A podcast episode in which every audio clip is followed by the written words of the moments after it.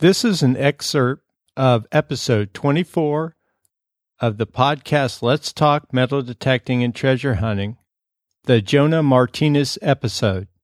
Well, on the boat, we uh, we use a what's called an aquapulse, and um, there's a couple reasons that we really like the aquapulse. One is because it's a it's a rugged machine. Um, you know, when we're when we're down there and we're finding all those gold coins, anybody who's seen a video of that, there we're we're, in the bedrock, and uh, the bedrock is actually extremely sharp, and we're constantly pulling that cable across that sharpness. When I started, actually, this coil, the coil that we were using, started brand new, probably two weeks before we got into those gold coins. And when we're when we're moving that coil, we're actually just jamming that coil up and in underneath ledges and turning it and, and we're not we're not ginger with that coil. That coil takes abuse. I'm gonna tell you, I have never seen a machine. I would never do that with my Excalibur. I would never do that with my Excalibur or any other machine. But that machine is, I mean, it, it's a rugged, rugged little tool. Um, I like it because it clips right onto our vest. And uh, when you've got those headphones on underwater, you hear every little blip.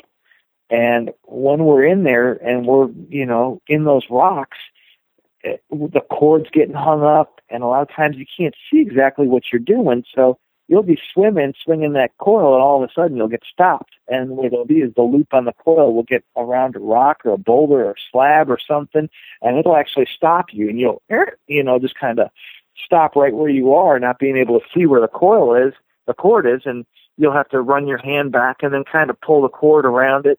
And uh, you know, I've had times where I'm, I have the the loop eh, holding in your right hand, and you go to drop off the ladder and as you're in that surge back and forth, the coil cord is actually in the water. And sometimes it will go up under under the ladder and you go to come backwards and that coil cord will actually stop you from going down into the water. Um, extremely rugged machines. They're aqua pulses. Uh, the the other thing that I really do like about these these machines is that uh, the attachments are interchangeable for this Aquapulse unit, they make a 15 inch coil, and and you can change it right there on the boat in two seconds. Change the coil, and it's all waterproof connections, everything. They also make a probe, which is about an about an inch and a half wide, and it extends out to about six feet long. So you can stick it way down in these holes where you could never get a, a 10 inch coil. Um, the 15 inch coil will hit a cannonball under five feet of sand. You, I mean, it'll ring like it's a beer can sitting right there, right over under your coil. So the machine is super sensitive, and I like it. The attachments when we're out there in deep water and we're just swimming around with the detector, that 15 inch loop is not going to miss anything out there, and uh, we're increasing our odds, and that's what we're doing. Is we want the best unit for what our application is, and I believe that that Aquapulse is the best unit for those applications. Um, I, I'm really happy with that machine. Out of any machine, I would I would put my money on that for being the most rugged. Underwater, the threshold you can set that threshold just right on the edge to where you can hear it ticking, or you can turn it up to where you can actually hear it a little bit, or you can turn it down to where you don't hear it at all. Uh, as you move up or down, it does click and and disappear, and you got to adjust it every once in a while. But it's not going to let you down. It's not going to miss something. Um, besides maybe a, a gold chain or something like that. I've, I've had bad luck with that, but I've had bad luck on gold chains with just about every unit that I've had.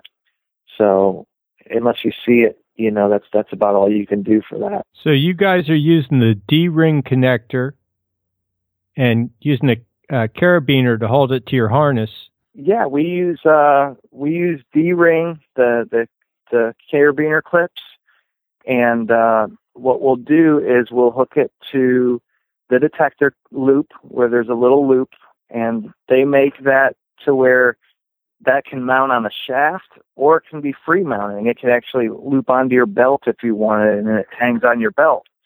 Um, and we'll hook it to where it's right on our chest. Part of the reason is when you can't see anything, you have to know how the feeling is the whole time.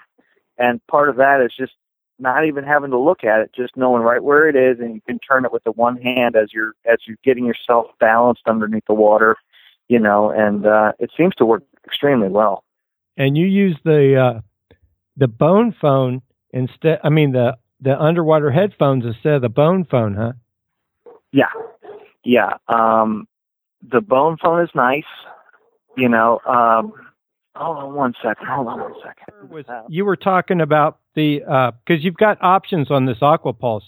You can run it on your belt, but I was looking at the film um, that was on the internet of you guys working, and I noticed that you guys were were running um, the headphones instead of the bone phone, and you were running it uh, the D ring with a carabiner on the on your chest mount, like you were talking about. And also, mm-hmm. it looked like an what yeah. about an eight inch coil? Yep, yep. Uh, we find that the eight inch coil is uh, is the most uh, you know it doesn't it doesn't give anything or take anything away. The eight inch coil is about the you know the perfect coil for what we do. Um, and the headphones, the headphones are a very big part of all this.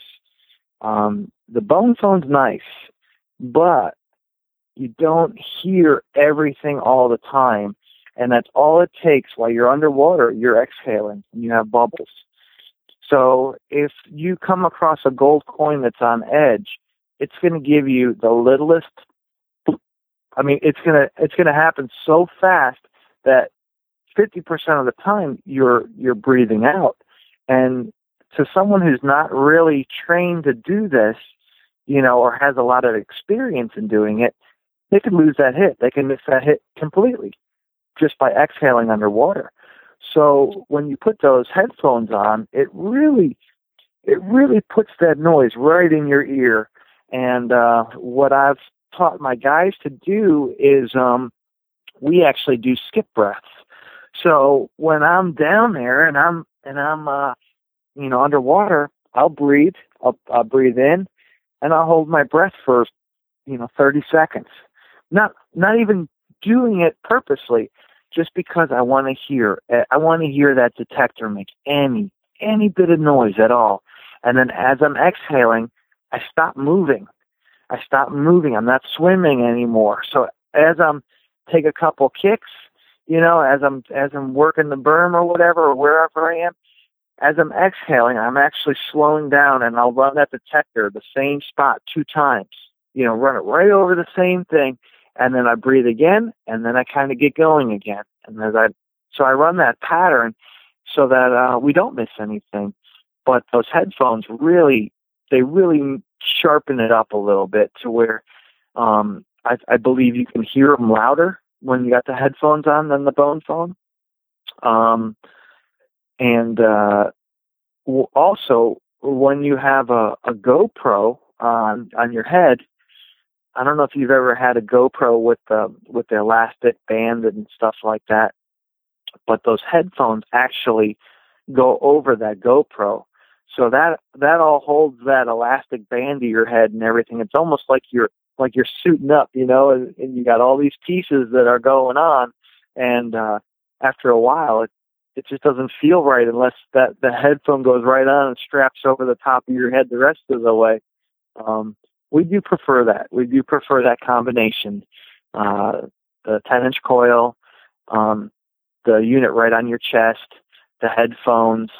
Um, that's that's the combination we go with. There's a lot of people who like the bone phone though. Um, I they're both good. that uh, the land headphones look like the same land headphones that came with the JW Fisher. Um, I kept breaking those, so I um, I like the Ikelite connector that that the Aqua scans using. Um, that those are yeah. I remember using those on uh, cameras in the 70s when I was diving. Um, those are very good yeah. connectors. That's what they're using for the uh, coil and the headphones. Yes, it is, and uh, that's what makes it really cool. Is that you can you can use any of these um, options with just having the same unit, um, and they plug right in. The only recommendation that I would do or tell somebody is, uh, you know, after you're done using it, take the whole thing apart and clean it all out with water, fresh water every day. That's what we do. We, you know, take take uh, the headphones and the and the loop both off, and we just wash everything down. And um, every once in a while, we'll put like just a little bit of petroleum jelly or something on the connections, just just because they are in salt water. And um, I've noticed here and there sometimes the connection itself will get a little bit green. Um, and you just take a little fine wire brush and just hit it uh, hit it up, and it's good for the whole season.